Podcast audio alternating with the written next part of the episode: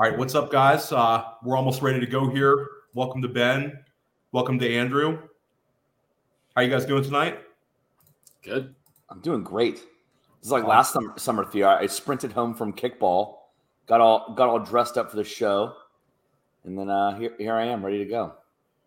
Yeah, so this is going to be a good one. Uh, I'm going to fire it up right now, guys. Let's do it.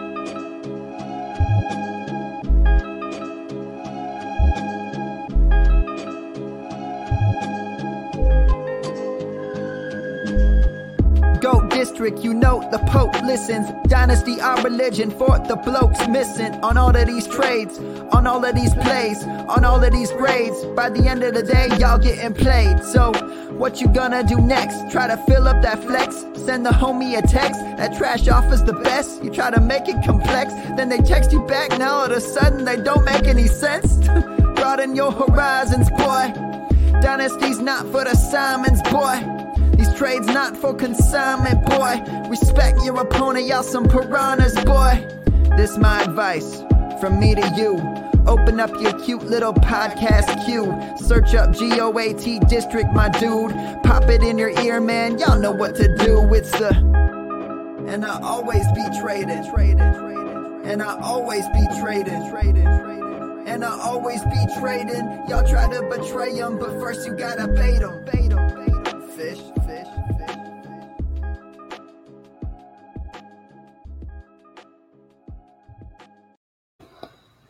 What's up, everyone? Um, we're, we're two months out uh, from the NFL season officially starting. Uh, for those of you drafting in Vegas, uh, you will be in, in somewhere either have just finished a draft or getting ready to do the Degenerates uh, post-opening game draft. I may or may not be in one of those ones. So we have to bring the heavy hitters in. Um, tonight we're bringing in Ben Gretch. I don't need to give him much of an of an introduction. If you're if you're about that life, like the young kids say uh, in fantasy football game, uh, you know who Ben is. Uh, you listen to him on Stealing Bananas uh, with Sean Siegel. Uh, you listen to him on Ship Chasing, um, and we're also also going to talk a little bit more uh, about stealing stealing signals tonight. Um, I'm a I'm a Stealing Signals subscriber. Uh, maybe Ben, you could talk a little bit about stealing signals um, and what it what it offers to the uh, the fantasy community. I mean, it's it's mostly just a newsletter where I write about whatever I whatever I think is important. like it's like a personal blog. No, uh, during the season, stealing signals, I go team by team. I break down everything I saw on Sundays, uh, on Mondays and Tuesdays. It's very long, thorough. Highlight what I think the signal and noise is, key stats. Uh, you know, looks at um, you know snap shares and route shares and all the you know usage stuff, but also always keeping an eye on you know actual the like the actual talent of the players and and you know where things can trend, the things we know in large uh, you know uh, analyses that are done all through the off seasons, the things that we're looking for. We're looking for rookies roles growing. We're looking for young players that are you know potentially going to move forward where where chips are going to fall positively typically for these guys. So um, that's the in season thing, and that's definitely a grind. People seem to really like that. In the off season, I mean, I've, I've been writing a lot of theory posts. I've just been writing stuff that I think is really interesting. I'm going to be doing these off season stealing signals posts here in the next couple of weeks, where I go team by team after I've gone through my projections and um, highlight all the things that I think are really notable relative to, to you know for, for draft season, relative to where guys are going in drafts and all that. So um, a lot of a lot of content coming there for for draft season over the next couple of months. But um, yeah, I mean the the concept for the newsletter was the you know the in season article, which I've, I've written for about five years now, I think, and um, it's just you know the, the in depth team by team look at all that stuff.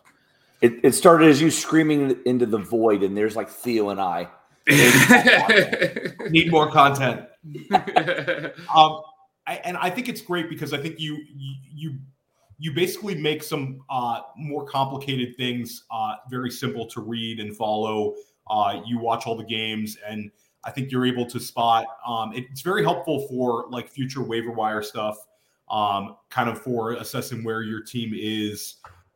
For a dynasty, I think you're good at projecting, uh, you know, future breakouts or guys that are on the cusp. Um, and and you know, if you're into things like you know, looking into targets per route run, you know, green zone touches. I mean, Ben is extremely detail oriented with it. And if you subscribe to it, you get access to your rankings as, as well, Ben. Or are you planning to release those? Yeah, rankings will be out um, soon. I have, I mean, I, I, live in a state where I'm not able to do underdog and, and as much drafting as I want to do yet. So I haven't released any rankings yet, in part because I'm like, I feel like I'm behind some of my subscribers in terms of, and I want to be able to test my rankings enough before I, you know, make them public. I mean, there's a lot of rankings out there, but I'll, I'll have some some out very soon. I've had a lot of people asking um, here in the next, you know, couple of weeks, certainly in time for draft season, in time for August. Awesome, Gretch. Are you are you going to Vegas this year? Were you yes, there last year? I am. I did not go last okay. year. No, because I mean, just COVID. Your schedule lined up or now? I yeah, I'm gonna be there Wednesday to Saturday. I haven't got my flights yet. I was actually looking earlier today. Uh, but that's when the the ship chasing guys they already got their flights. That's the days they'll be. I'll be there, kind of you know hanging hanging with those guys. Yeah, very nice. Yeah, I'm doing. What are you doing, Theo? Wednesday, Saturday? Yeah, no, I'm, I'm, I'm, I'm out early Saturday. Norm, normally, I'm there like all day through Sunday, but I'm, I'm out early this year. I'm I'm staying Sunday this year, and I'm, nice. I'm flying out on uh, on Monday morning. So I'm I'm doing the gauntlet Wednesday Wednesday through Sunday. Um, drafting way, way too many teams. I'm doing uh, FFWC, FFPC, and NFFC. Uh, it's gonna be it's gonna be just awesome this year. I'm, I'm super super stoked for it. And speaking of drafts, uh, Andrew and I we drafted last night. We had a half Millie Billy show where we live drafted a football guys team. But all three of us are in slow main events right now. Um, what round are you in, Ben? About the twelfth about the 12th. So you guys are a little ahead of me. Andrew, you're you're 17th. Okay, so you're almost done. And and I'm at the very end of the seventh. Maybe we could just talk about our structural builds um, through like the first seven rounds. Um, which way which way did you guys go, uh, Ben? With you, or you well, I mean, surprise, but we wound up with a zero RB team. It wasn't really intentional, uh, but we came out the gate hot this year. It's a full zero RB. We had the 105 I think there's a pretty clear top five this year, personally. Uh, Ja'Marr Chase yeah. at 105, pretty easy selection. Really liked getting Kyle Pitts in the second round. And then we got T. Higgins as the last of a wide receiver tier in the third. And then by the time you're in the fourth, it's like, I mean, there's some backs we could have considered there, but I'm a big, you know, running back dead zone guy. I that's I think if you're at that point and you haven't taken a running back yet, that's when you can make a mistake and start trying to pile up running backs. That's where the hit rate tends to be really poor. I'm okay with taking the running backs in the first three rounds, you know, contrary to sort of my sometimes, you know, more public persona. I, am totally fine with hitting on some of the guys that we know are going to be workhorses. But if you go a different route in the first three rounds, it's like the, the, the mistake I see people make. And the reason I try to push people towards zero RB is that they pull out too quick. And then they're like, oh, well, zero RB didn't work for me. But it's like the, re- the real reason it didn't is you didn't press your, the advantage that you were starting to create yeah. your, for yourself at wide receiver that's what we did in this draft. We took receiver in the fourth, receiver in the fifth. Uh, we got a high upside quarterback in Kyler, more receivers. We got pretty lucky with some running back values fall to us. So we just got Singletary in the eighth, 10 picks after ADP. We got Michael Carter in the 11th. We got Gainwell in the 12th, also after ADP. I think all three of them were pretty significantly awesome. after ADP, about eight picks minimum after ADP, which was pretty nice. So now top three running backs, that's not a great crew, but I'm not that upset when you have seven elite receivers. You have Kyle Pitts, you have Kyler Murray. I love the Singletary pick in the eighth. I think I think that's that's great, great value. A- Andrew, which way did you go with um your first few rounds? L- let, let me do this. I'm gonna forget, so I actually I actually pulled it up and I'll share it on the screen if that's if that's more professional. Sure, I can go first if you if you want to. Yeah, no, I mean I, am I'm, I'm ready. I'm ready if you're ready. Okay, you go ahead. Go ahead, Andrew. Here we go. Add, add it to the screen. Sure. So, Greg and Theo knows this because I've just been sending the board like every couple hours here. I'm in the three hole went Justin, Justin Jefferson, which I love, Kyle Pitts, and then then ETN. So similar start. I, I absolutely Gretch would have gone T Higgins had he fallen there, but he went at 302. Um, I, I love the start. I, I don't I want I don't want to go too far here, uh, Theo, because I'll take it off the board and we can talk about yours. But yeah, I, I, really did the same. That I guess a, a relatively similar thing. We took Brown and Bateman in the fourth and fifth as well, so we have a very similar. Yeah. I mean, Jefferson Pitts, we had Chase Pitts, we had Brown. Bateman, yeah, basically we just we swapped what ETN for a wide receiver for you guys, and you ETN for Higgins. Yep. Yeah. Yeah, I mean, I, I mean, I, I, I love that start here. I think that there's some wide receivers that I obviously would have preferred over the ones I took, but ultimately love seeing the yellow there. And then, you know, the the detours, as I, I don't know if you call it detour, but I'll my call it my word or your Definitely. word, but the, the Kyle Pitts and the Kyler Murray, just absolutely love having those there in the, the second, the seventh. So Yeah. So uh, you got Elijah Moore there at 6'10. Elijah Moore and Amon St. Brown both went earlier in the six for us than our Ugh. pick at 608. And we labored at 608 for the the ship chasing community that's listening to some of our mini sods. Uh, who'd you end up going in the sixth then? That we decided to go Kyler. So we decided we Oh, would got it. Okay. probably go Hopkins. Our ideal was to kind of come out with Hopkins and then Kyler in the seventh. We thought Kyler would make it back. We already had Marquise, and we were like, well, kind of like this was sort of my thought was if we take Hopkins first, it's kind of a worst case scenario because we already had Chase Higgins too. We didn't want to be left in a situation where we had these two like wide receiver pairs and didn't double stack either with their quarterbacks, right? Yeah. And so we were like, all right, we're going to take Kyler first. If Hopkins goes, then we can pivot off the receiver. That's less of a you know a, a- bad outcome basically. Yeah. So we went Kyler first. We were still targeting Hopkins. He did go. We took Devonta Smith on the way back. Got it. Okay. Yeah, love love that structure, obviously. Yeah, What about you? similar to you Yeah, take, take mine off, and then we can. Because I, I still want to talk about the nonsense that I did in the later rounds. But So I I wanted to humble brag about getting a, a 110 Ja'Marr Chase share. So I, What? Chase- I got I got Chase at the 110. It was a it was a In very interesting run in a main event. It was a main. very interesting run where we had a um, Justin Jefferson goes off at the 104 uh, to Biplap Mandel, um, who's been on the GOAT District, uh, just a great player. Um, and then it goes Ekeler, Kelce, King Henry, Najee Harris, Dalvin Cook, and I'm sitting there and I get a little Ja'Marr Chase at the 110, um, and I and I loved it. Um, The room was tilting.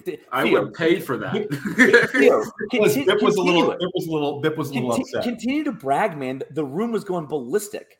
You were yeah, there- there was there's You were definitely so- some they anger in that, but hey, you know, uh, six, seven, eight, nine. You know, I can understand the Ekeler argument, but the other guys, I think there's no way, especially after you know we saw see the all white uh, jersey with the white helmet today. It's I mean, Oh. Ja'Marr Chase is wide receiver. Well, and I understand if a couple people like structurally really want to start with a running back or whatever, but it's it's wild that that many people are sitting at seven, eight, nine, and going, "I can get a share of Ja'Marr Chase at seven, eight, nine. I'm not going to get another." This is a unique build already. Like, I mean, that, that's that's awesome. You're going to have a very unique build with Chase.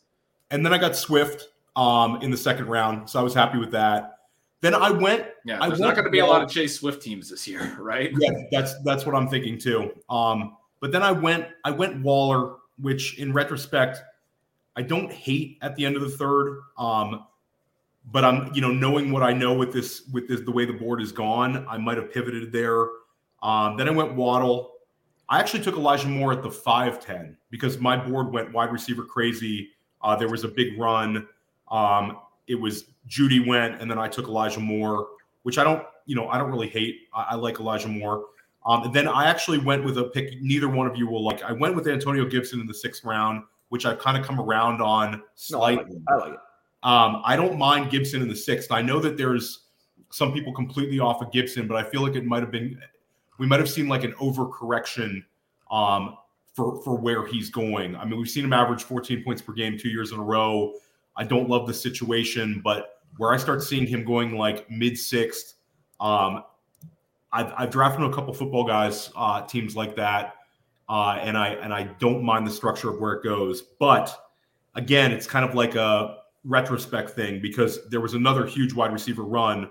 So I actually pushed Chris Olave in the late seventh. Um, there's a lot of quarterbacks still on the board, a lot of running backs still on the board, but wide receiver was completely drying up, and I, wanted a high upside guy.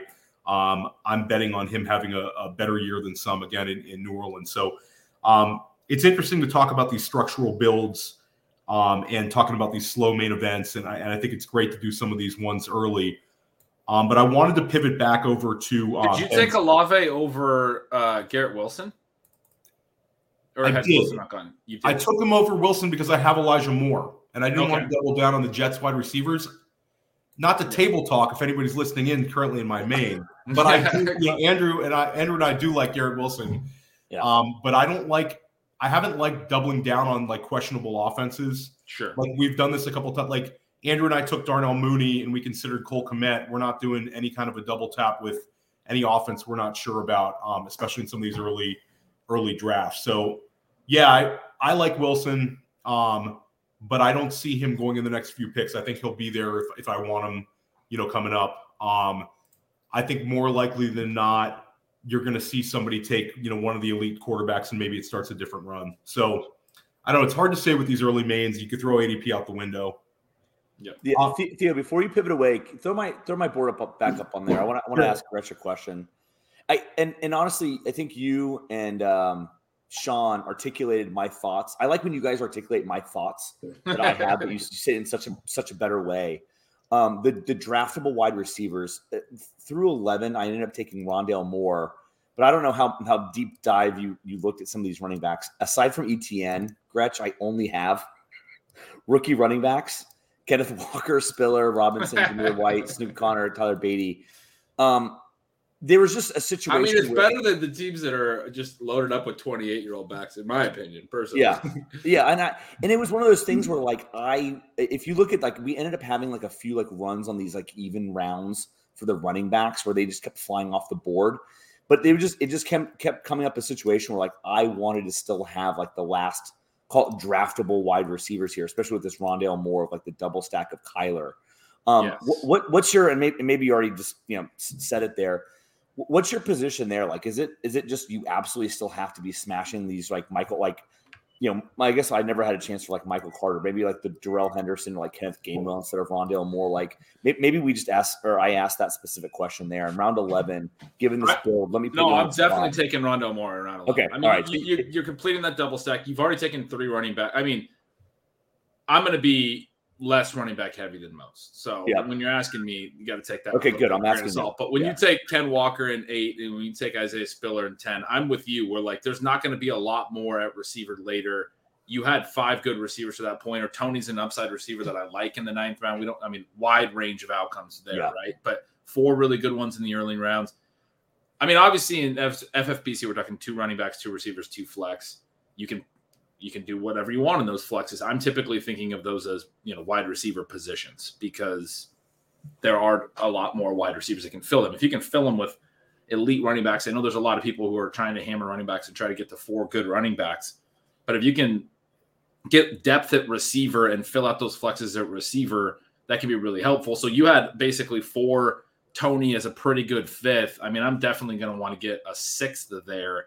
If there's anything that I would say about that draft, like I feel like it's a receiver light still, right? Yeah. like that because that's just where I, you know, where I come from. Is like, yeah, yeah, yeah. And I don't. I mean, there's not a lot more you could have done from there though. So I do actually like that you didn't try to fix that. You were hitting the running backs that you like and and make you know trying to be deep there. You can obviously still flex if you get breakout running backs, but um, you know maybe if it was me, I might not have taken like Ken Walker. Maybe I would have went receiver, receiver. Still, eight, still nine. another receiver there. Yeah, yeah. Yeah, but, I, I, yeah. In retrospect, I mean, I, I am in on IU, and I know we're gonna hit a bunch of receivers, so I don't skip ahead. But yeah, I, I just want I wanted to ask that question because I, I I know I was texting Theo as we as we kept going. I was like, hey Theo, I, I gotta tell you, man, it's it's, it's another rookie running back for me. I make an absolute like shit, shit show of this team with all rookies. And I think like in the early drafting, um, you know, if it's training camp and you start getting really positive reports on Isaiah yeah, Spiller, he moves up. Um, you know, there's a chance Zamir White moves up. Um, Snoop Conner, I know you've been you've been hammering all, all dynasty season, and yeah. you know, like he he could be interesting. So I think like you got values on those guys. But just leaving the board up, this this particular board is not as wide receiver crazy as right. like mine. Like my Kadarius Toney in mine goes in the mid seventh. Uh, here you're getting him in the ninth.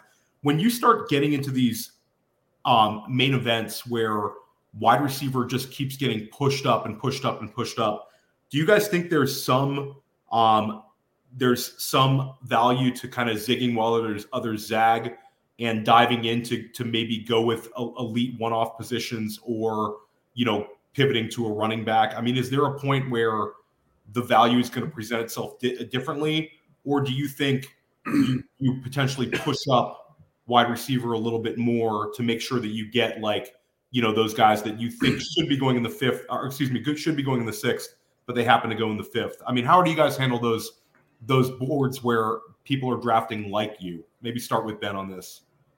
Well, I think Shelly hit my answer really well by saying there's this point where receiver to me loses the, the upside. Like there, there's it's yeah. not as deep of a position as you want. So if people are hammering it and you start taking a different line towards running back or something, you're going to basically get boxed out at wide receiver, right? Yeah. And I, I mean, again, I think wide receiver points, or I mean, all, all, all positions are going to, you know, all the points count the same. But I, I want to make sure that I have strong receivers. That that is a key to a lot of my drafts. Uh, they're, I think, more stable, more projectable. Targets are more projectable. Skill is more projectable at the receiver position. We don't see players from the late rounds at receiver suddenly gain 12 rounds of value like Darrell Henderson did last year when Cam Akers, you know, got injured.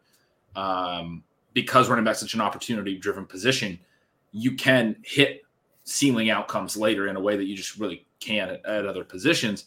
And so, receiver for me, it's really important to get in that, that group. So, if people are hammering it, I want to hammer it even more. And basically, I'm just thinking, all right, I'm more likely to go like full zero RB. I'll get better running back starting like the eighth round, but I want to already have like six receivers by that point, and then I can switch over to running back a little earlier. And if people are pushing down these running back values, like I wouldn't mind taking a Ken Walker in round eight um, in, in a draft like that, or I mean, Yeah. in, in this draft, frankly. Actually, I was kind of bring, going back to that point because as I looked at this more, I think maybe Spiller is the one. I actually kind of like the Walker pick because that was a tough receiver spot. But I probably would have went Garrett Wilson instead of Spiller. Might have been the one that you know. Yeah, I, I, you know, it, it can, I, can I tell you though? It's so funny because like I make, I'm gonna make the same point Theo just made. I had the same mindset where I was. It Yeah. was only between Spiller and Garrett Wilson there. Um, I didn't want to go double Jets. Yeah, you had Elijah Moore I too. really didn't. It got, it, got, Yeah. it got in my head, and, may, and maybe, Yeah. maybe, maybe, maybe the point Theo is I gotta, I gotta. No, I think that's fair. I wasn't realizing you had Elijah Moore. So no, that's No. I, I mean, but but that that I mean, it was the same mindset that Theo you just said that you had with the Olave pick that you Yeah. had. But, uh, but no, I mean- yes, so good. I was just gonna wrap up and say to to to summarize that, like I if I start seeing a run a receiver heavy draft, like I'm not.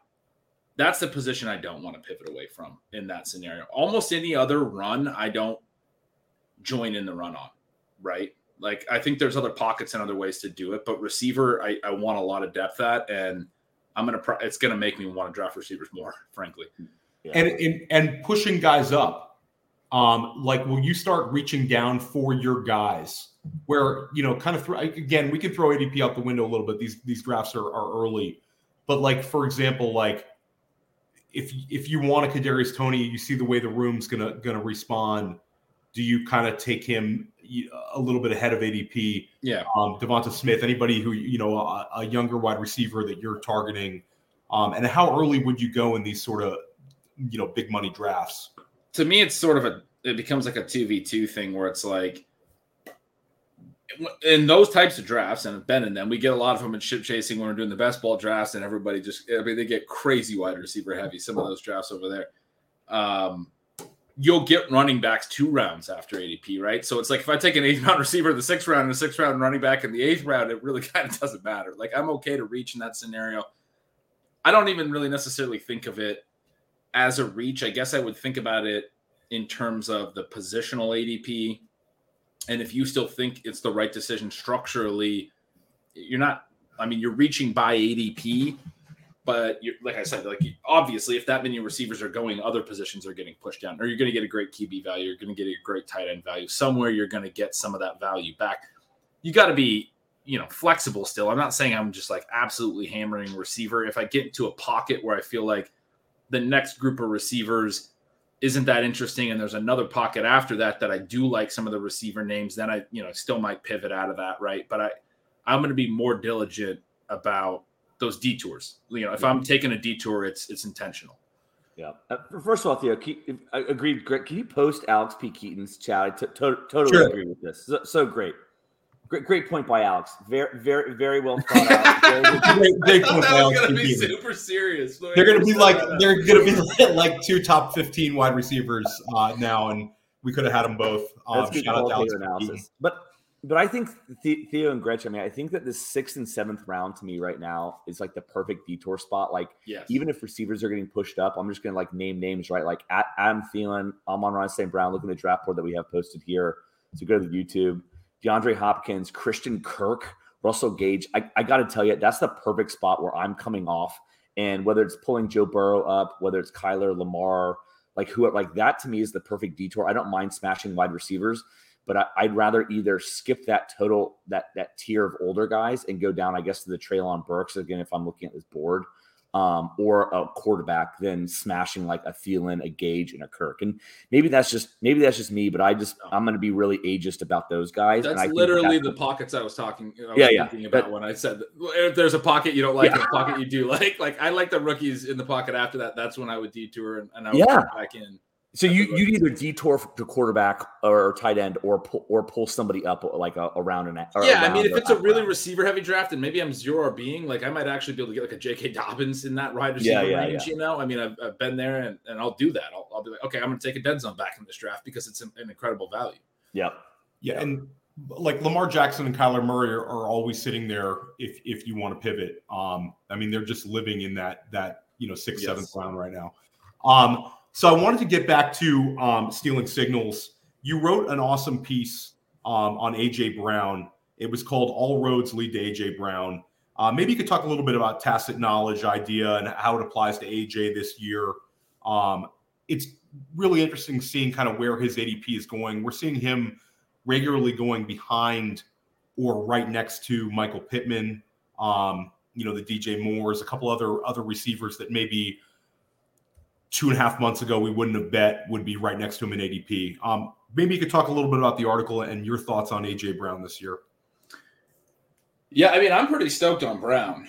Um, basically, I mean, this guy started his career with three straight years of a 2.5 or better yards per route run, and that is like it's hard to explain how elite that is. Like, if, if you get b- better than two yards per route run in any season, is elite there's a very very small percentage of players that have started their their careers with multiple two plus yards per route run seasons in a row. I it he, I mean I don't know this for a fact, but he might be one of the very few ever to do three in a row at 2.5 or better. Mm-hmm. Yeah. I mean, he's just been super elite. I think his career high in routes run is like 406 though, because his team hasn't dropped back to pass a lot, right? He's been banged up at times. They've had some weird games and game scripts where the, the Titans in particular where they didn't always run him out in, in full route shares, maybe because they're trying to keep him a little healthy as he was dinged up and all that. His rookie year obviously took until the end of the year for him to be in a full route share, but for that stretch, he was absolutely elite. Right, the next year, a couple injury issues. Last year, uh, dealt with some stuff as well. Part of me, like a lot, I think a lot of people are just saying, okay, he's going from low value, uh, low volume passing offense to another low volume passing offense. He's got more competition now. You know, we're going to knock him down a little bit you look at his like targets per hour on some of that stuff, it's incredible. You also look at this element where he hasn't ever been a full route share guy, and there's this potential for him to actually add routes, right? You also look at what he did in college alongside D, uh, DK Metcalf. They played 20 games together. He doubled them up in receptions. Like, absolutely was the alpha. He was the number one. Metcalf was the number two. It wasn't a 1A, 1B thing. He was the elite guy. So you you put all those elements together. You talk about him changing teams. I'm a little concerned about a little bit more target competition, but I think there's certainly in his range of outcomes this reality that he's just like a top three receiver in the NFL, like full stop, right? He's just elite. He's going to be the elite number one in this new offense. And then maybe they treat him as a player that actually runs routes 100% of dropbacks all the time. That's something that actually was a low key part of Cooper Kupp's breakout last year. He he started earning targets per route at a much higher rate than he ever had. He was also more efficient. Those were the big drivers.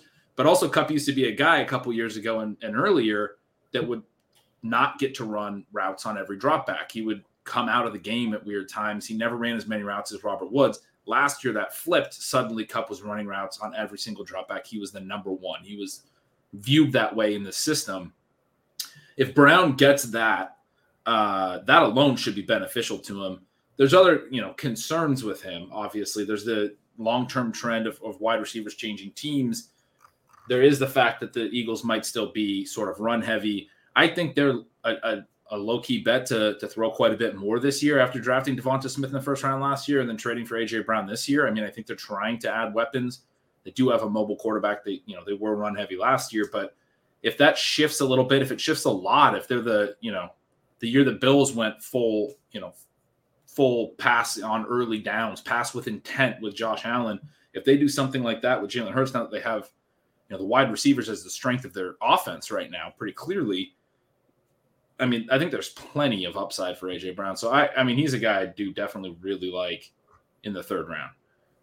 And you think he's he is potential to you know be the league winner um, from the range people are starting to get him in? Yeah. So when we're talking about like, I'm not talking about like the 2.5 yards per route run stuff. I mean, the way I look at yards per route run, I break it up into the two elements. And in fantasy, when I talk about opportunity and efficiency, I think of receiving as having three elements. Routes run is the opportunity. We used to always talk about targets as the opportunity, but targets like target earning is a skill that's a, you know become very well known. I think now in, in fantasy.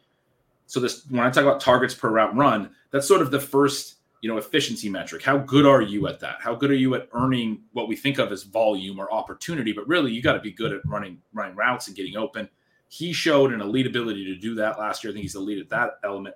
Then there's the third element which is the after the target efficiency yards per target touchdown rate catch rate whatever. Yards after the catch what do you do when the ball's in your hand AJ Brown's elite at all that stuff. Like he's a one of the very rare guys that is a downfield A dot guy that also adds YAC because YAC and, and A dot are inversely correlated. It's you know a lot of the guys that are getting targets on the line of scrimmage are doing a lot with the ball in their hands. Brown has some really impressive met- uh, metrics so far in his career in terms of that combination.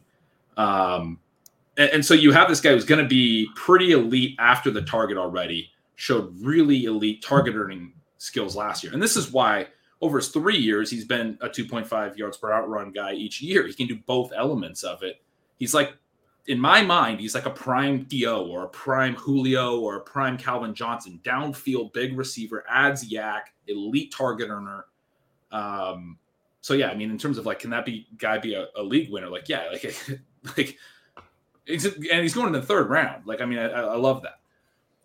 Yeah, it's Andrew. We took AJ Brown uh, at the uh, the 302 uh, in the FFWC video showdown draft oh, that we were sharing. Um, what's your thought on him, Andrew? Is he is he somebody that we should be kind of pushing up, especially you know for teams? We, we, we see kind of very common builds.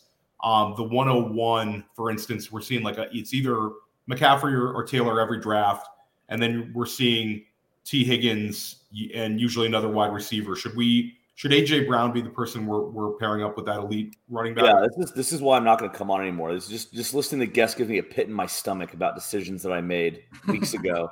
I, I, really should have done the AJ Brown over uh, ETN in the third round of that main. Uh, I also checked. I'm really. I mean, I love ETN too. I, I, don't think that was a bad thing. I'm glad Theo you mentioned that we had him in a tournament setting uh, or a best ball setting because I, I just checked my ownership percentages and I realized that I've got a ton of exposure in Dynasty but absolutely none in the football guys or the uh, the main events yet. So I gotta I gotta go figure out how I, I uh, sort that out. But I I I, agree, and uh, if he kind of feels like now, um, you know, obviously solidifying, listening to you know, obviously Gretchen and others, like he feels like a, a great, in my opinion, I'll call him a consolation prize to uh to Higgins there. Um, yeah, if, if you're looking late second, early third.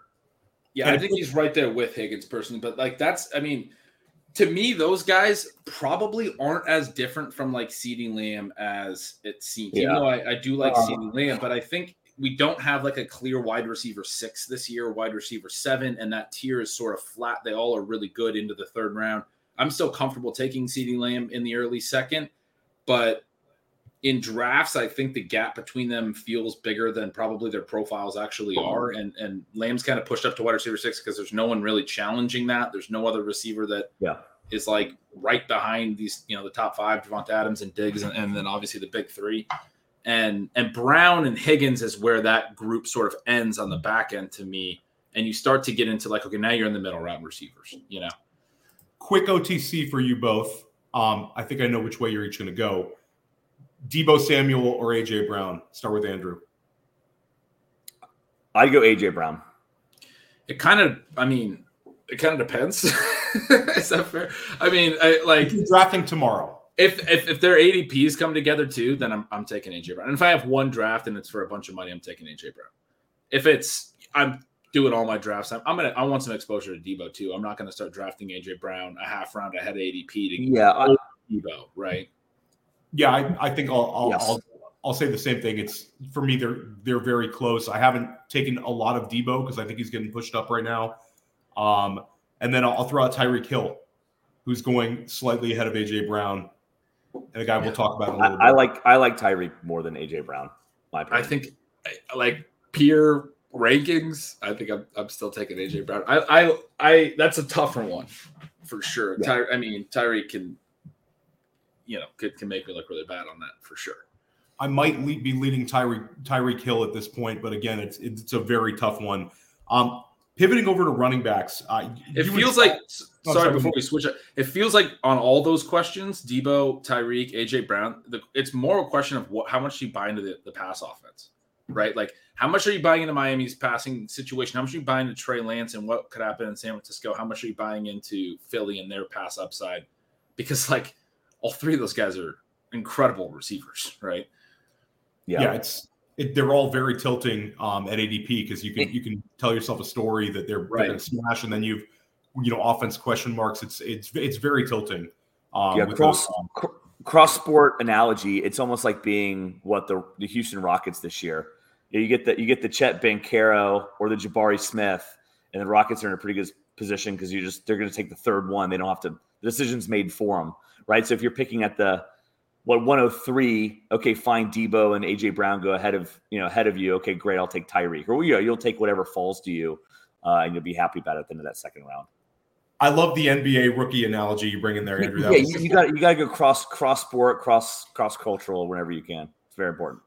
Quick question uh, in the chat from uh, johannes uh, sanchez who's a, an ffpc player and a, and a loyal listener uh, is wide receiver point per game scored relatively flat after wide receiver eight? Richard Hribar talks about it. Um, I, I don't know the specific Hribar research she's referencing. Um, my immediate thought is that he, he's talking about like in, in past years, we often see like a top tier that's like the top eight, and then it's relatively flat. Is that accurate? As opposed to like that's, that's how I'm that's year? how I'm reading it. That's how I'm reading it. Um, and I think I think that's pretty true. I think there's usually a pretty big block of of points per game. Um, there's some some differentiators each year, and then a pretty big block that are close. One of the things about and and, and people often talk about that, like the full season hmm. numbers, full season points per game, in terms of why wide receivers deep, and you can find guys later, and those types of things. I mean, first of all, the differentiators typically come from the early parts of draft. We we know who the good wide receivers are because like target earning ability is actually really stable. It's not as dependent on situation in terms of, you know, like a running back, his workload is going to be very situation dependent. And so typically the differentiators do come, if not from the first couple of rounds, then the next couple of rounds. I mean, it's it's usually almost always the top 10, right? But you look at even just like Kupp last year, wasn't an elite pick or a, a top three round pick, but he was a fourth round pick. He wasn't, you know, you're not you're not getting that guy in the 10th. So if you want to find those differentiators, that's part of why I like to go wide receiver heavy. Um, but the the second element is the consistency with the targets. Like some of the guys that wind up because wide receivers are way more volatile week to week scoring position. Some of the wide receivers that wind up in those ranges wind up in those ranges because they have sort of some hot stretches or they have some big breakouts that lead to them getting added off waiver wires, and then you play them, and then maybe they're not actually that great, and so they wind up with like a pretty decent points per game range, but weren't ever like consistently startable. I mean, I mean, is that is that making sense? Yeah, that's the way yeah, I try yeah. to think through it. Yeah. No, I think that makes some sense.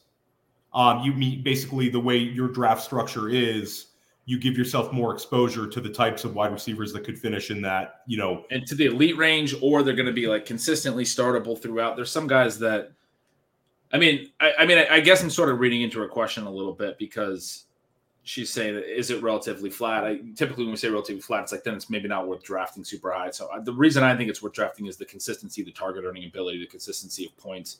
Whereas, um, yeah, I mean, you, you will have some other receivers still have a high floor. Like you, like a, real, a really high. You could be flat and, ha- and all have like similar opportunities to jump into that elite range. I mean, I, I, I agree. I mean, I think that's sort of like the a, a rationale to in, in the people in that tier to be drafting them.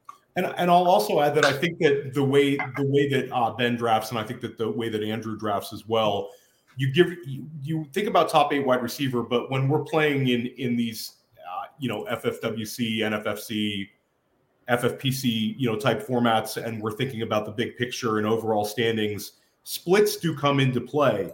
Uh, you know, finishing as as wide receiver eight, but not being strong down the stretch um, is not really as beneficial. You the, when you keep drafting wide receiver for depth and you add multiple wide receivers and you get those high upside guys, you end up exposing yourself to a you know an Elijah Moore where he had all those weeks. You know, you you get the AJ Brown from his rookie year where he he closed out extremely right. strong. I was just uh, going to bring up Amon-Ra St. Brown to try to make my yep. point because he averaged 14 points per game. If you're looking at full season points per game, the point I was trying to make is like the full season points per game and how it looks flat and sometimes lie. But I don't know if this is necessarily the point Rich is making. But uh, Amon Ra averaged 14 points per game. He's wide receiver 29 in points per game in the list I'm looking at right here.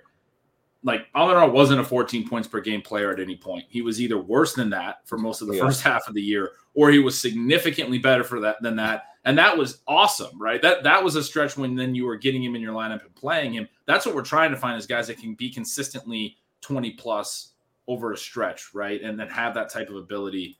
Um, for Amon Ra, you know, it, for a lot of rookies, it, these types of breakouts come late in the year, and, and so we're trying to hit that that archetype of player so that we can get some of that late season upside sometimes. Um, but like he's an example of a guy who scoring was way different early and late, but then comes in at like on a full season scale at 14 points per game. So I don't know. I, I, almost like sort of throw out the the flatness of overall yeah. season long scoring at wide receiver. I just don't think it really fits to the way that we play it on a weekly level. Yeah, Yonis gave you credit for for the answer, so I Theo flash on the board. But Yonis, you guys send us the the article. We'll click it, we'll read it, and we'll do some homework, and we'll give you a full dissertation. Uh, yeah a solo pod from Andrew. For reacting, we'll call it reacting to Rich. I'll put on, I'll put on a tweed jacket. Yeah, yeah. there you go. That's the, the Konami code with Andrew Schellenberg. That's it. That's um, it. We might as well stick with wide receiver here. I had a running back question. We can come back to it. Um, we talked a little bit about Deebo, Tyreek. Let's talk about two other wide receivers that kind of go right after uh, Michael Pittman and DJ Moore. Just kind of your quick reactions to uh, how they're being valued in ADP, um, and your thoughts of them as mid third round picks. I think Pittman's going a little rich. Um, he was a good, not great prospect in, by my estimation. Uh, he was pretty good last year, but at the same time, like didn't have a lot of target competition. Still doesn't. The main issue for me with him is like I in I, I when I'm looking at receivers, I still pay a lot of attention to the prospect profile stuff, how productive they were at, at uh, in college, um, and so like that's why I brought up even for AJ Brown. I'm still, I'm not doing this all the way through their whole career, but especially when they're young and we still have some question marks, I'm still paying attention to like AJ Brown was that much better when on the field with DK Metcalf, who we now know is a good receiver. That kind of a thing still is relevant to me. Pittman was good in college. He wasn't amazing, and uh, essentially, I had a prior, I would say, coming in that he wasn't necessarily an elite, high upside player. He was very good last year.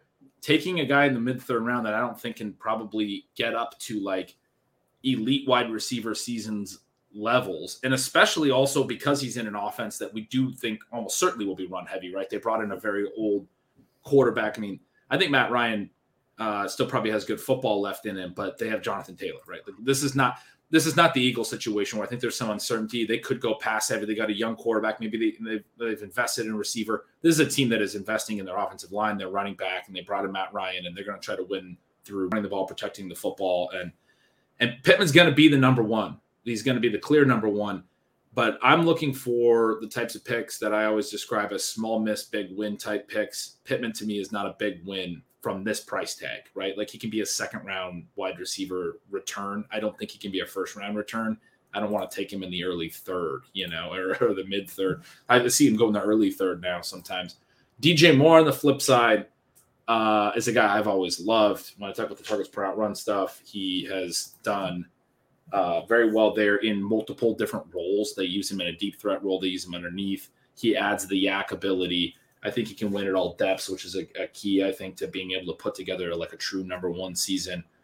Um, I I don't think Baker probably means as much to him as the market reacted to, honestly, but uh, still pretty confident in what he can do, and have kind of always been in on that we're going to see an elite DJ Moore season at some point. So, do you think the Baker news put him to where he should have always been? Sort of, yeah. Yeah. I mean, I thought he was a good value already. Yeah. And and now it's like a little bit trickier to take him, but I'm still gonna. I mean, I'm, I'm just sort of like I'm, I'm going to get my exposure to DJ Moore. I'm not going to have DJ Moore's breakout season be in a year where I don't have some. Uh, you know, we all got we all got our guys. Yeah, Andrew and I took DJ Moore uh, last night uh, in the in the third round, um, and I do think that it doesn't take a whole lot for him to take a big step forward. I mean, if he just catches four more touchdowns, um, you know, he's already yeah. um, 28% target share last year. So it'll be it's just interesting to see if, if that keeps up as well. Um, your thoughts on the Chargers duo, Mike Williams and Keenan Allen? Andrew and I took Mike Williams in the fourth round last night. I think that you're seeing a lot of people starting to be very bullish on, on Mike Williams, putting him ahead of Keenan Allen. Is this a wide receiver um, situation you want pieces of, or are you uh, specifically focusing on, on one of the two, or none of them? Well, we were talking earlier about sort of some of these older receivers. I'm typically looking, I mean, just from a philosophical standpoint, typically looking to find players that, um, like, I'm, I'm not trying to pay for past production ever in fantasy. Like, so much changes year over year. So with a like these aging players, like Shelly was talking about Thielen earlier, uh, I have not drafted Thielen for like a couple years now because we've started to see some slow decline. He's continued to put up the TDs, which has been nice, but a lot of times then there's an age cliff, right? And the and the production just completely falls off. Keenan Allen has not hit an age cliff, but he is a guy when you look at it the way that I do with the targets per run and then the after the target efficiency, there has been some skills deterioration. In 2020, his yards per target was way down. And then last year we saw the targets per route run follow. And so he he's always been a guy that relied on earning targets at a really, really high rate, not necessarily a massively efficient player. He's not this big physical AJ Brown type, but he lost some of the, the yards per target from his best season. It was still down last year, and the targets per route run, the, the target earning fell. And so people will talk about how his yards per route run have fallen basically every season since his peak.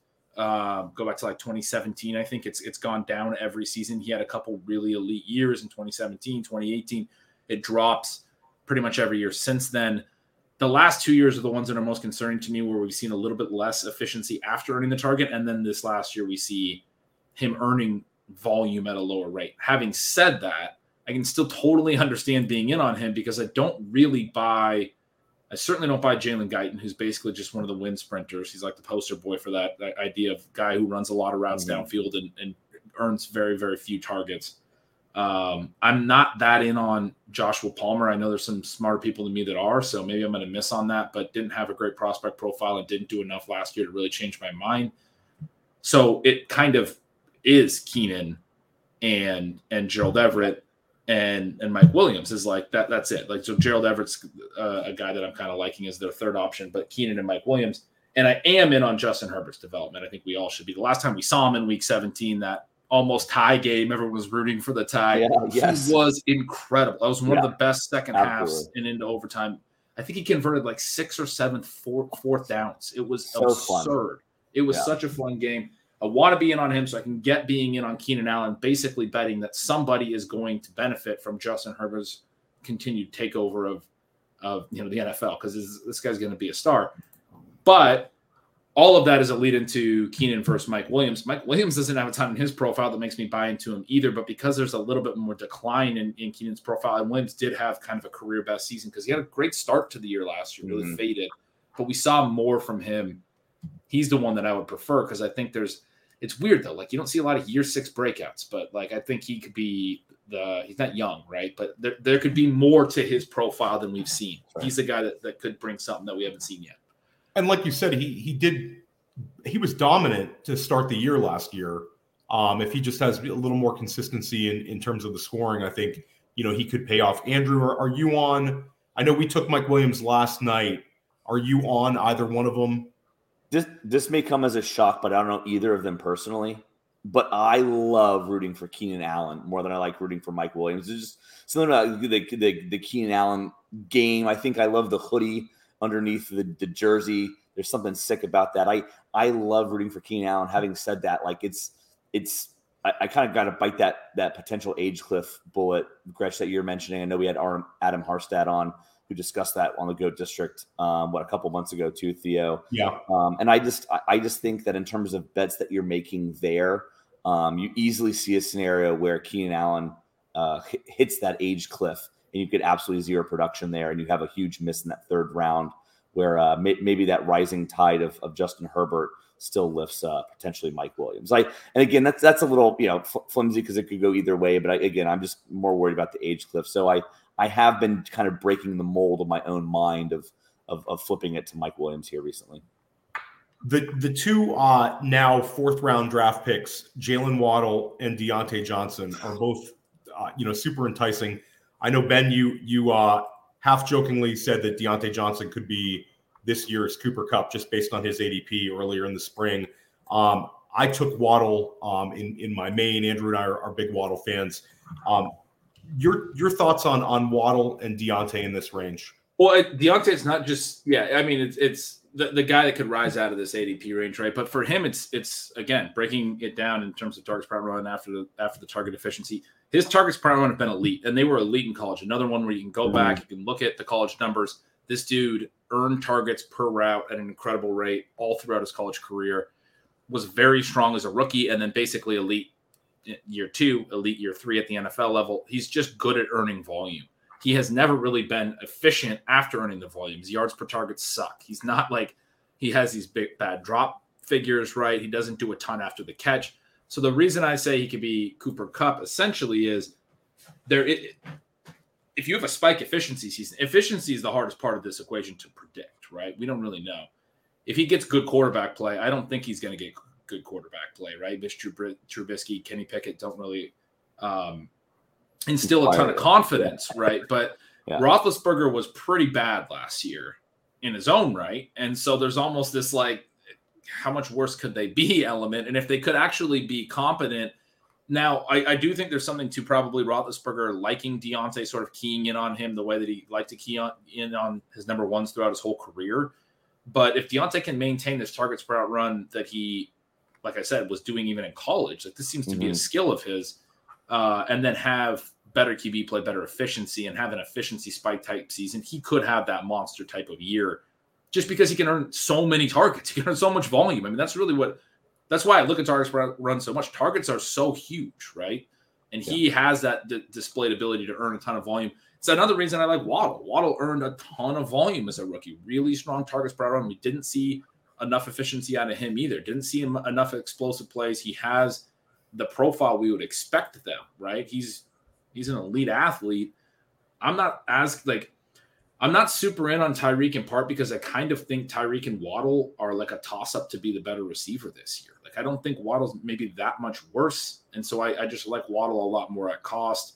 He's the second year type of receiver we'd want to target. Obviously, adding Tyreek to the offense isn't great for him, but maybe it opens up some things. We don't always know how these things play out. Maybe it opens up more of the explosive plays that he didn't have. Maybe it takes some of his targets per route run because he's now competing with another guy who's really good at, at earning targets per route.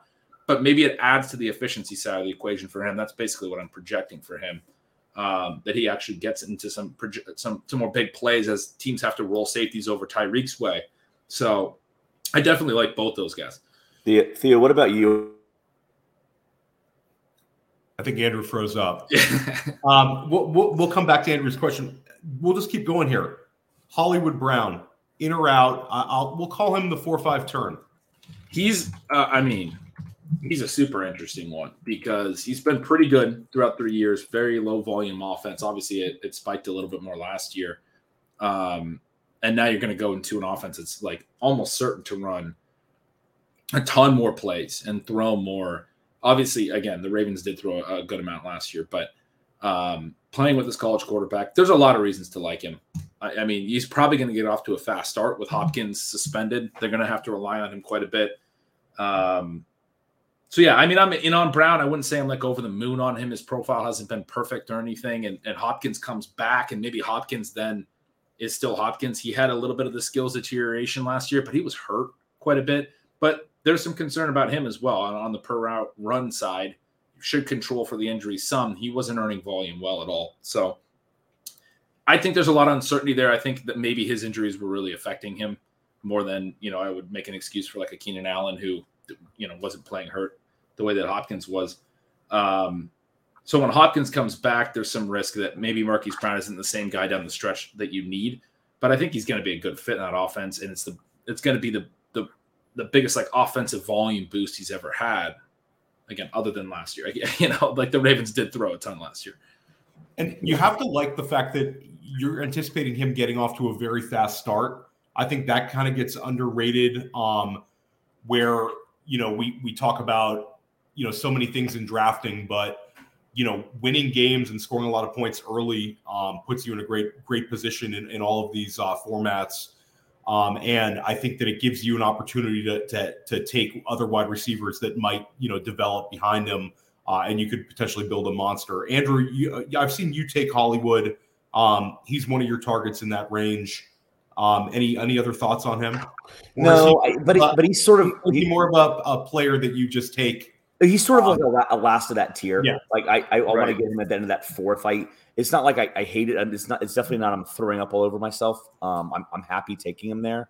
Um, but there's certainly players that I think I'd, I'd rather prefer, um, or, or pull up um, if he's gone, pull up somebody from like the fifth or sixth round.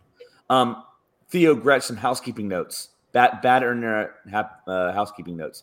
One, DJ Moore, uh, absolutely epic Goat District uh, Pete Pat show last year when you guys were doing those mini sods.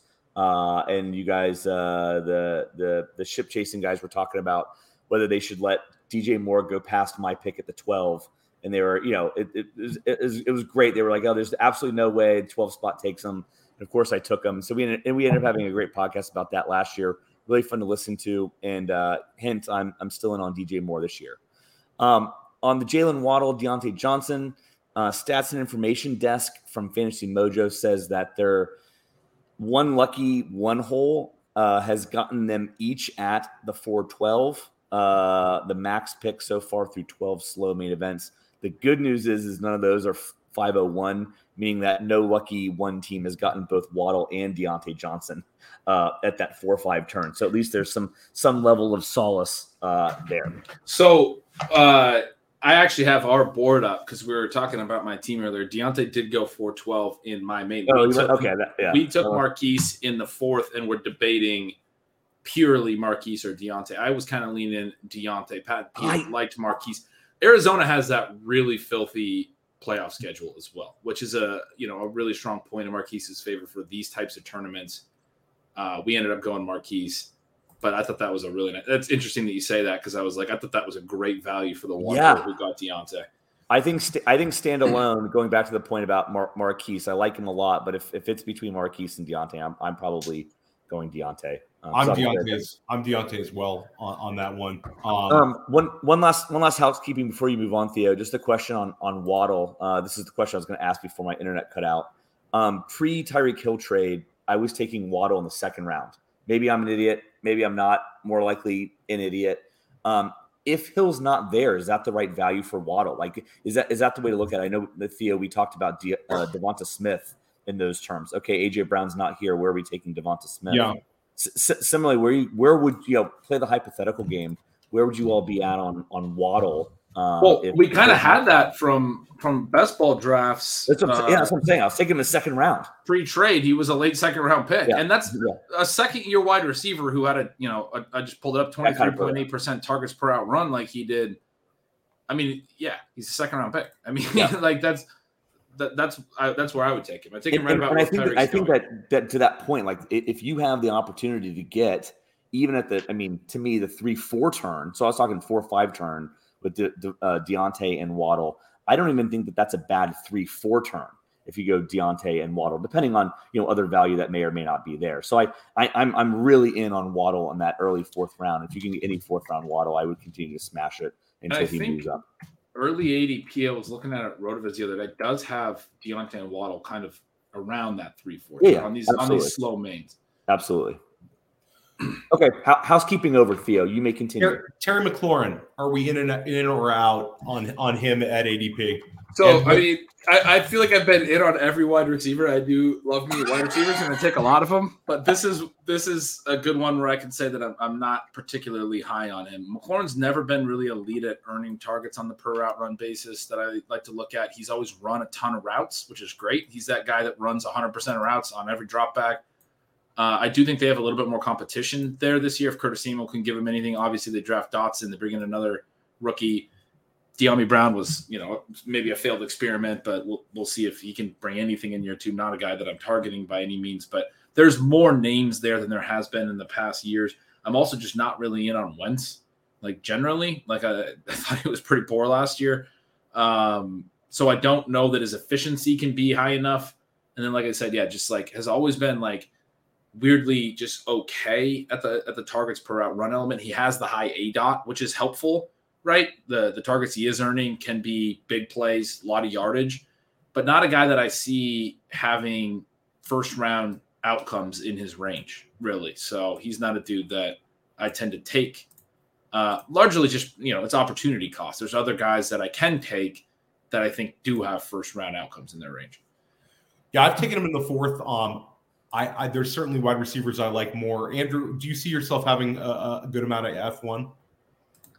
I'm not going to shy away, but I he's he's in that he's slightly below Hollywood, just above the DK Rashod Bateman. I'm just looking at the some of the show notes here. I think that my guess is I'm probably going to be what, what, a third, a third, a third on that uh, McLaurin DK uh, Bateman crew. Um, if, if if I'm picking within that group. I'll throw out the two um, guys that we, you know, certainly have question marks about the offense for one of them and, and the passing volume potentially being a little less predictable. Uh, Darnell Mooney, who we took last night in the fifth round, Andrew, and then Brandin Cooks, who's been going ahead of them. Um, where are you at on those two guys? Are those two guys you want exposure to, or are you pivoting in different directions, Ben?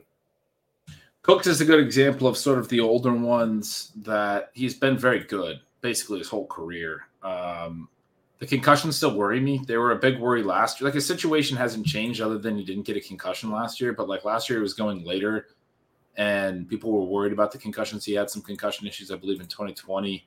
Has had a lot of concussions throughout his career.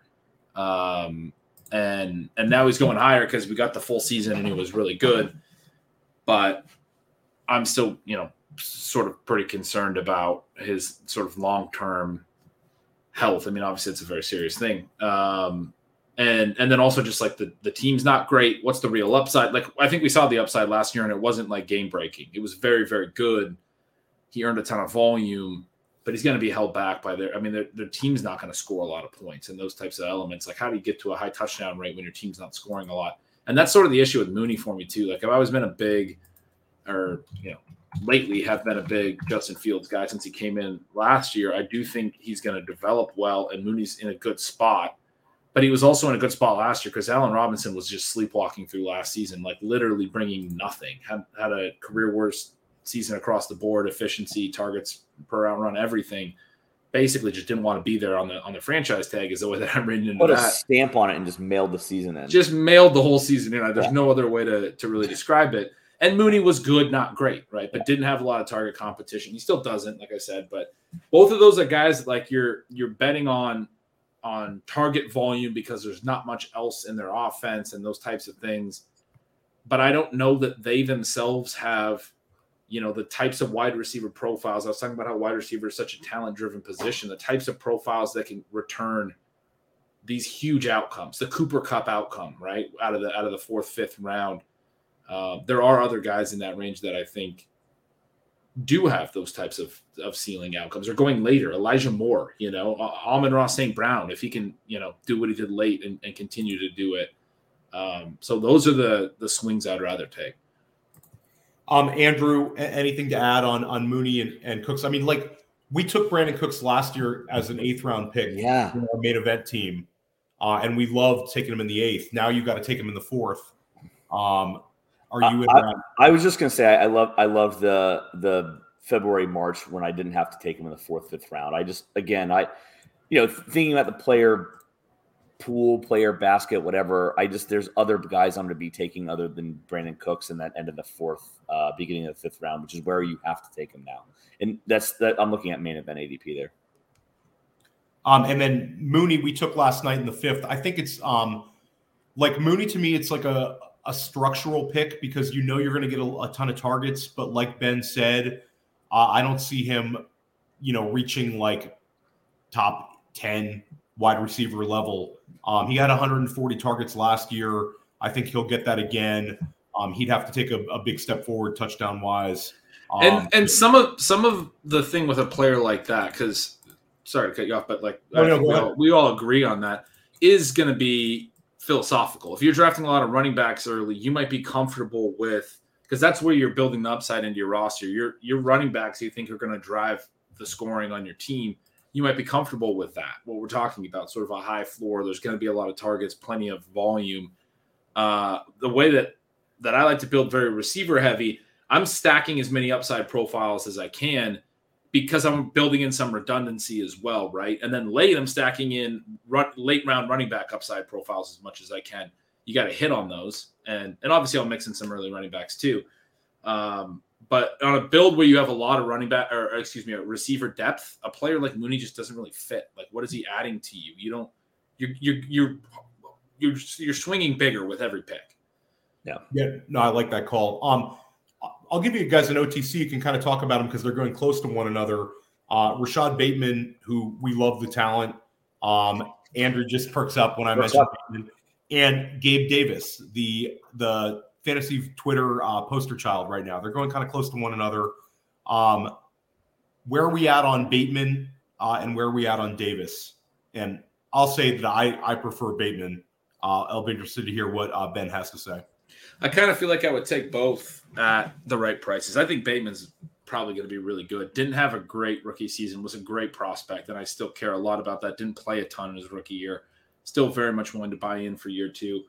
I do think the Ravens offseason moves sort of indicate that they don't want to be quite as pass heavy as last year. They uh, draft two, two tight ends, even though they have Nick Boyle coming back and, and Josh Oliver, I think, played sort of all right for them in you know very limited reps. So they kind of have like five tight ends. I can name five tight ends. I don't know if I can name five receivers on their team right now. Mm. I mean, I can, but like it's it's harder to name their fifth receiver than their fifth. Tight yeah, yeah, yeah. like that's sort of the point.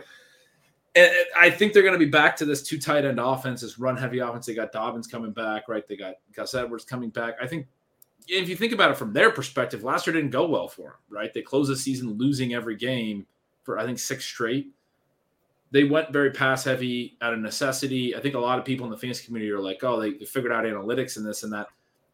I mean, if you look at their perspective, like with Lamar Jackson as your quarterback, their analytics mentality might be when we were running or a run focused offense with Greg Roman developing a pretty strong, you know, run pass, but but you know, run heavy offense around Lamar Jackson. They were a 10 win team multiple years in a row. Then last year they go eight, nine. So anyway, I think they're kind of trending towards being more run heavy again and losing quite a bit of pass volume. And that's the concern for Bateman for me, is purely team level. Uh, I, I, really like his talent. Uh, Davis is sort of the flip side, where I mean, I also really like his talent, but he's in a great spot. And the question is just like, how good is he? But but it, it's how good is he? It's also you know, is he going to run a full slate of routes. It's sort of the whole question. I want to I want to bet a little bit on that routes uncertainty. I'm trying to get good prices on both uh, and get a little exposure to both.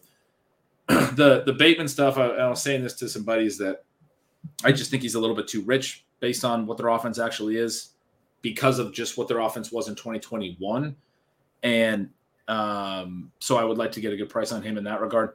Davis is one like I just want to make sure I have some exposure to because if he does run a full slate of routes, in in the Bills offense, he's going to be great. And if he doesn't, if he's still part time, which I don't really buy, like they're all their moves seem to suggest they're they're um, they're uh, buying into him. So I would say that like if I had to take a side on Davis, I'd say I'm in on him. Yeah. And we'll throw DK Metcalf um, kind of in, in that same boat. You got you touched on him earlier. Um, DK in the fifth round. I mean, you have to you have to want some exposure to that. Yeah. Um, and Andrew, you're you're on that train as well. It's like the Jim Cramer, the bye bye bye like sound drop. You know what I mean? You know what I'm talking about? I know Jim bye, bye, bye. Yeah, yeah. You got it. Yeah. No, I, I I'm all in. I mean, that's the, that's the thing is like if you're going to compare those three, and I, I like Bateman a lot, Theo, as you alluded to, but like D- DK Metcalf out of those three and others in that fifth round has a ton more talent. Now I know his situation is absolutely god awful, but my my question is like, is it would it be that shocking for his talent to, to transcend some of that and get enough volume? Like I don't think that that's too crazy of a scenario. Um, while I like Bateman, I think that it's it's getting harder and harder for me o- OTC to be overexposed to Bateman than DK Metcalf. So I'll be taking more DK Metcalf probably on a go forward basis after Yeah, uh, Metcalf has has fallen out to a range where he pretty clearly has room to more run. upside Yeah. than, than the guys that he, the receivers he's being drafted around. I mean, in my draft, he went one pick after Mooney, one pick before Lazard. Uh, I mean, we're, we're talking about DK They're Metcalf. Yeah. Yeah. And I'm so not last year, your opinion on Lazard. I'm, I'm That's some disrespect on his name. into the, into the chat. Um, uh, but yeah, if you're if you're thinking about taking uh, Lazard and DK Metcalf and your OTC, I, I think it's you got you got to re- recheck your your priorities here. Yeah. Um, we didn't talk about the Denver wide receiver situation. Um, do you have a, a preferred way to play it, or is that a situation you're you're going to be avoiding uh, when it comes to Sutton and Jeudy at ADP? I'm not avoiding because I do think Denver is a good bet to be one of those offenses that takes a pretty big step forward, right? And and you you realize you want a piece of that, right? Um, they're an interesting offense. There's a lot of pieces that you could talk about having exposure to. I mean, even at tight end, there's multiple tight ends. I think it's it's really been it's been fun to track the Albert O and, and Greg Dulcich stuff. Pat uh, over at Ship Chasing's a big Dulcich guy. Our buddy Davis Mattek is a big Albert O guy. They've been going back and forth all year. I think you can get exposure to both those tight ends. I think in the later rounds, you, I I'm more KJ Hamler several rounds later than than Tim Patrick, but you you can have your options there. Um, and then in the as far as the early guys, you have you know obviously both Jeudy and Sutton. For me, the preference is Sutton. Like I think Sutton's a better fit with Wilson. I think I believe he's a good talent who's been hurt, but every time like he's been really pretty good when he's played over the last few years. Jeudy, I'm a, I guess a little bit more skeptical of, although he was pretty clearly playing injured after coming back from the high ankle sprain last year. I almost put no stock in the splits where like Sutton wasn't getting volume when Jeudy was around. I mean, Mhm. I think a lot of that had to do with Teddy Bridgewater and some Yeah, of yeah. the other stuff. But um, I think I, you know, I tend to lean Sutton just because I guess I'm more confident that he's the better talent. Absolutely can see a case for taking either. And it's one of those ones where I kind of want to be exposed to either, right? Or, or both in, in different ways. Because I do think the overall situation, like I think Russ is going to have a good year in Denver. Uh, we're, we've quickly turned into a a, a zero RB uh, show. We've gone all, all wide receiver here, and I think we'll just keep it going. That's we're great. up on- we're creeping up on an hour and fifteen, uh, and we value your time. Um, we want to just quickly get your opinion here on. I'll, I'll say a couple of upside wide receivers, and you tell me which one you're in on most. Uh, Drake London, Kadarius Toney, Chris Olave, Treylon Burks. I'll take London, then probably Burks, then probably Toney. Olave is the one that I've been a little less convinced on, I guess. He was an older prospect. Uh, over the last couple years, his college targets per route run actually d- dropped off a little bit as the competition got stronger, where Garrett Wilson's continued to rise. Jaxon Smith-Njigba's the last two years have were good in his freshman year, Rose his sophomore year. So Olave to me look that trend a little bit speaks to maybe he's more of a, an ancillary piece at the NFL level than an, you know this potential breakout elite number one. And then you talk about if Michael Thomas is healthy, both Jarvis Landry still earning volume at a really high clip per route. So both Thomas and Jarvis are guys that are going to soak up plenty of volume. Olave feels like sort of an ancillary piece. Definitely could be explosive in the big play, you know, downfield roll, do some things. Um, but the the true like breakout scenarios I think are, are greater for London and uh, and uh, Treylon and and even for Kadarius Toney, who had a really good targets per route run, small sample, could be somebody who's just really good at earning volume. He's just a wide, wide error bar kind of guy, low floor, high ceiling. You said quick. I, I, that was the quickest I could possibly. That was- that was- that was. That was excellent. Hey, Theo, I think you. I, I want to make sure you hit on any wide receivers, but I guess Ben, just to ask like an open-ended one. So, if we miss out, we were talking a little bit about like the last draftable wide receivers. I absolutely love that concept. Um, as as I said earlier, you guys just put it in terms that I wish I wish I was smart enough to distill it down uh, to something that simple. Are there any good values that stand out towards the end of the uh, of the draftable wide receiver range, or have you been mixing and matching towards that end? Anything that's more upside that you want to want to just get out there before we switch uh, to a different position? Yeah, I mean, I, KJ Hamler's one that I want Yeah. some exposure to. Wan'Dale Robinson's a rookie I really like. I'm, I'm looking through ADP right now. Uh, I, I think you could take stabs at Will Fuller and Julio Jones at this point and, and hope because I, I do think both of them still have enough talent that they would be draftable on a roster, but Yeah. they're going so late that you can take some stabs. Um, I just mentioned Jarvis Landry. I mean, it's kind of a bet against Michael Thomas's health, I think, but Yeah. especially if you have a ton of youth, if you hit a lot of second year and rookie players, which sometimes I'll build a wide receiver core where like my first six receivers are all rookies or sophomores. Uh-huh. And then getting a guy like a Jarvis Landry, you know, in the 13th round as your wide receiver seven, and you're like, well, at least I got a you know one dude that that I think earns volume at a really high clip. And uh, as I wait for some of these guys to break out, the, the thesis on the young guys a lot of times is they're going to need to break out later in the, in the season. Maybe I'll be starting Landry a little bit in the early part of the year.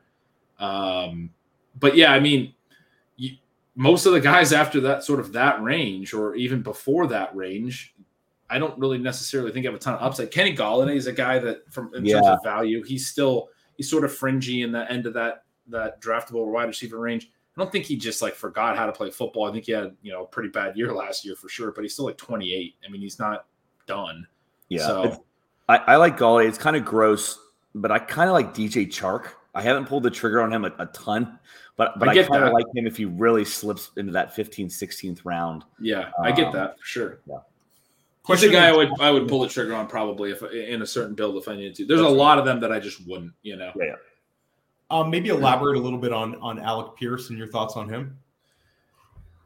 I guess I'm not really sold because he wasn't a huge producer in college, but I have heard of some, you know, some good arguments that maybe that was more about Ridder, and we should be more concerned about Ridder.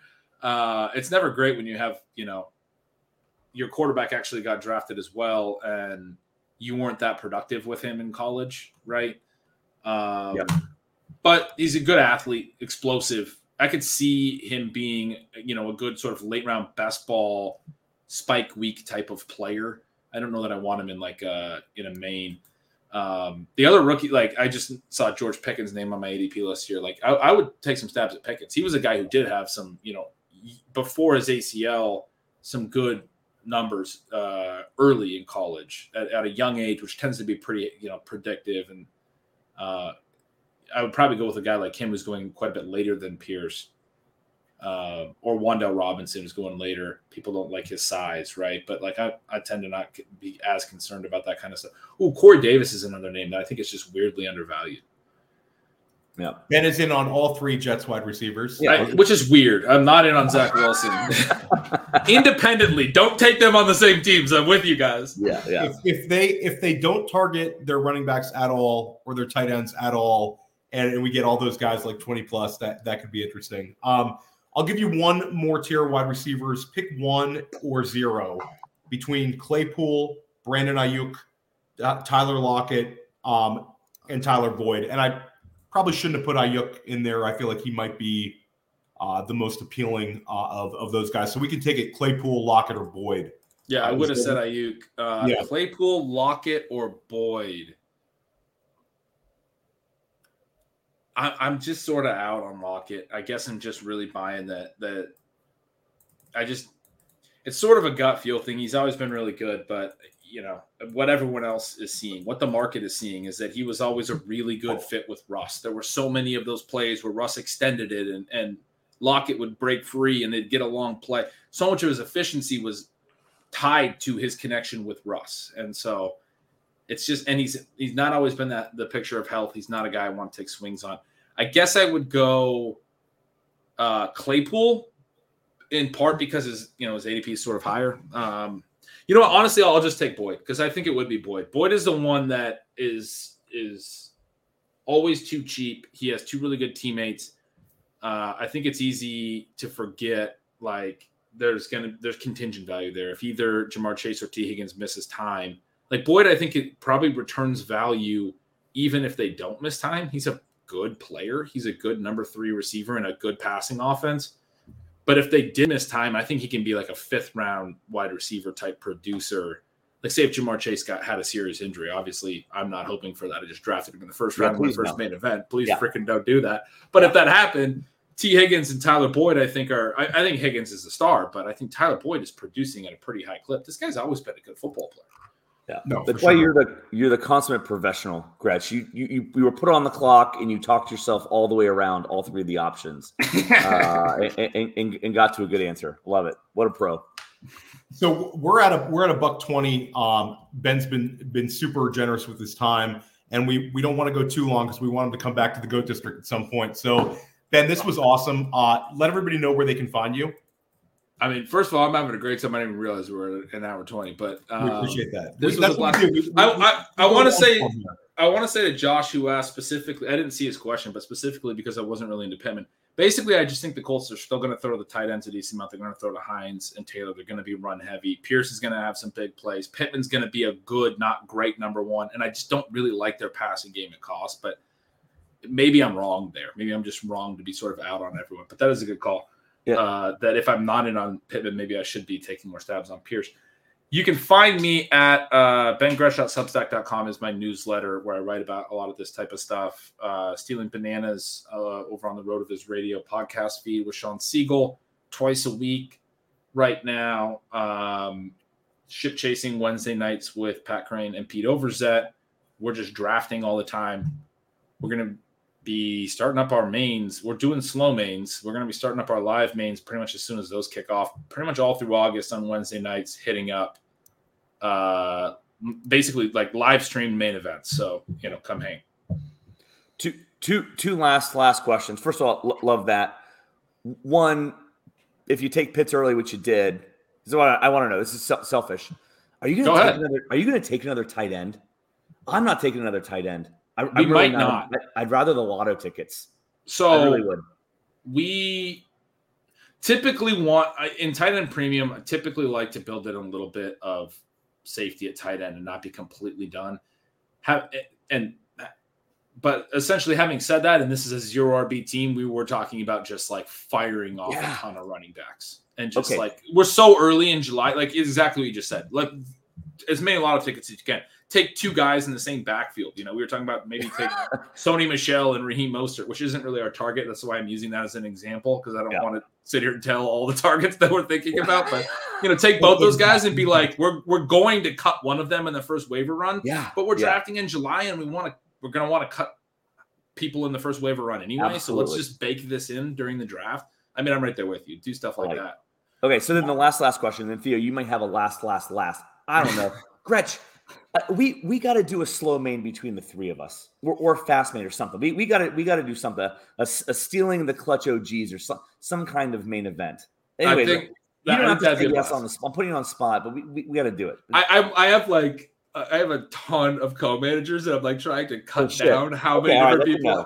Well, I mean, I would love to do it with you guys. Uh, I maybe wouldn't be the most help during waivers because I, I literally have like ten different co-managers already.